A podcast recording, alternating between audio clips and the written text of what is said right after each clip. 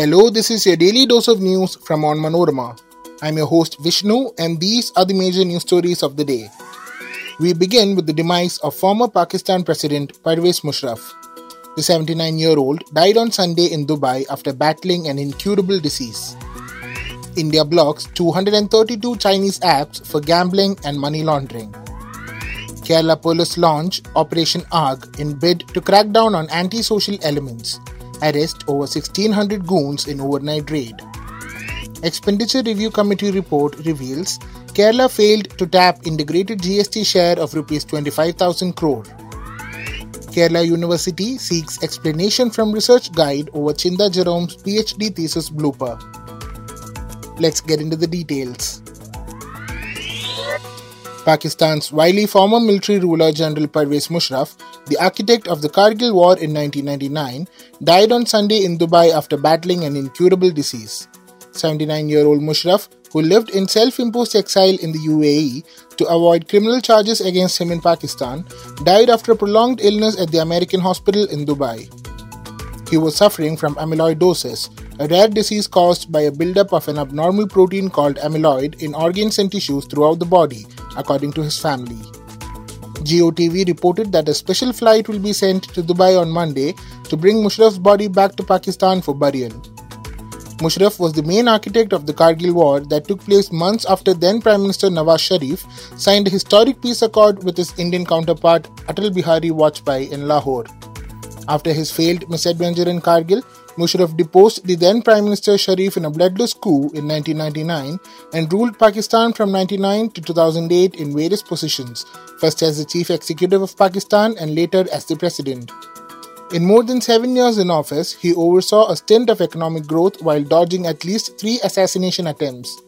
Musharraf won a five year term as president in a 2002 referendum but reneged on promises to quit as army chief until late 2007.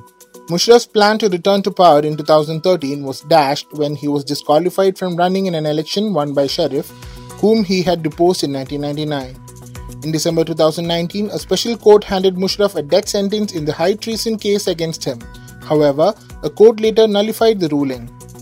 He left the country in March 2016 for Dubai to seek medical treatment. Nawaz Sharif's younger brother and current Prime Minister Shehbaz Sharif extended condolences and sympathy to Musharraf's family. The Indian government has blocked 138 betting apps and 94 loan lending apps with Chinese links, according to an official source. The Ministry of Electronics and IT issued orders to block these apps following instructions from the Ministry of Home Affairs. According to the official, these apps were being operated from offshore entities and they posed a threat to the economic stability of the country. However, the names of the apps blocked were not disclosed. Kerala police on Sunday nabbed over 1,600 goons and antisocial elements in a statewide raid. Named Operation ARG, the raid began 11 pm on Saturday and was still in progress at the time of recording. As per reports, 297 people were arrested from Thiruvananthapuram city and rural limits alone. Around 216 goons were apprehended in Kozhikode, 159 in Malappuram, 137 in Palakkad, 130 in Kannur, 100 in Kottayam, 85 in Kasargod, 81 in Pathanamthitta, and 49 in Kochi. The raid is primarily being held to apprehend those placed under the Kerala Anti-Social Activities Prevention Act and are absconding or are warrant suspects. Those arrested under non-bailable sections will be remanded and the others will be placed in preventive custody for 24 hours to collect more information and released thereafter. Last year, Kerala Police launched Operation Kaaval to curb antisocial activities which were on the rise. This was discontinued later. State Police Chief Anil Kant said Operation ARG will continue in the coming days as well. The Expenditure Review Committee appointed by the Kerala government has said in its report that the state had lost Rs 25,000 crore over the last five years due to failure in revising the Integrated Goods and Services Tax return forms.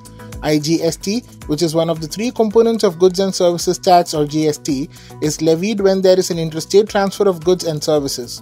The other two GST components are CGST or Central Goods and Services Tax and SGST or State Goods and Services Tax. The report, which estimated that Kerala had suffered a loss of Rs 5,000 crore each year, also included detailed suggestions on revising the IGST returns and the points to be raised before the GST Council. The report was submitted in December 2022. Incidentally, the state government's latest budget has increased cess on fuel and various other taxes, even when this report, which included suggestions to shore up revenue by other means, was available with the authorities. While the report's recommendations, if implemented, could have given the state government rupees 5000 crore, the cess on petrol and diesel is expected to bring a mere rupees 750 crore. The Expenditure Review Committee was set up on September 16, 2022, and the panel submitted its report on December 5th. The report said that Kerala has not been receiving its share of IGST even though it is a consumer state. IGST is levied on goods which are manufactured in one state and sold in another. The amount collected is shared equally between the sender and the state where the sale takes place. The Kerala University has sought an explanation from Dr. P. P. Ajay Kumar about the doctoral thesis filed by Youth Commission chairperson Chintha Jerome. Ajay Kumar was Chintha's research guide. A decision will be taken on appointing an expert committee to examine the thesis when the Vice Chancellor returns on Wednesday. The Governor earlier forwarded complaints received regarding Chintha's PhD thesis to the Vice Chancellor and sought a report. The Registrar started the preliminary data collection in the Vice Chancellor's absence. There are complaints that part of the research paper was plagiarized from some online publications. The Vice Chancellor may also take into account the opinion of the Registrar in the matter of appointing an expert committee to examine the thesis. There is no provision in the existing law to correct the erroneous part and resubmit the thesis to the university.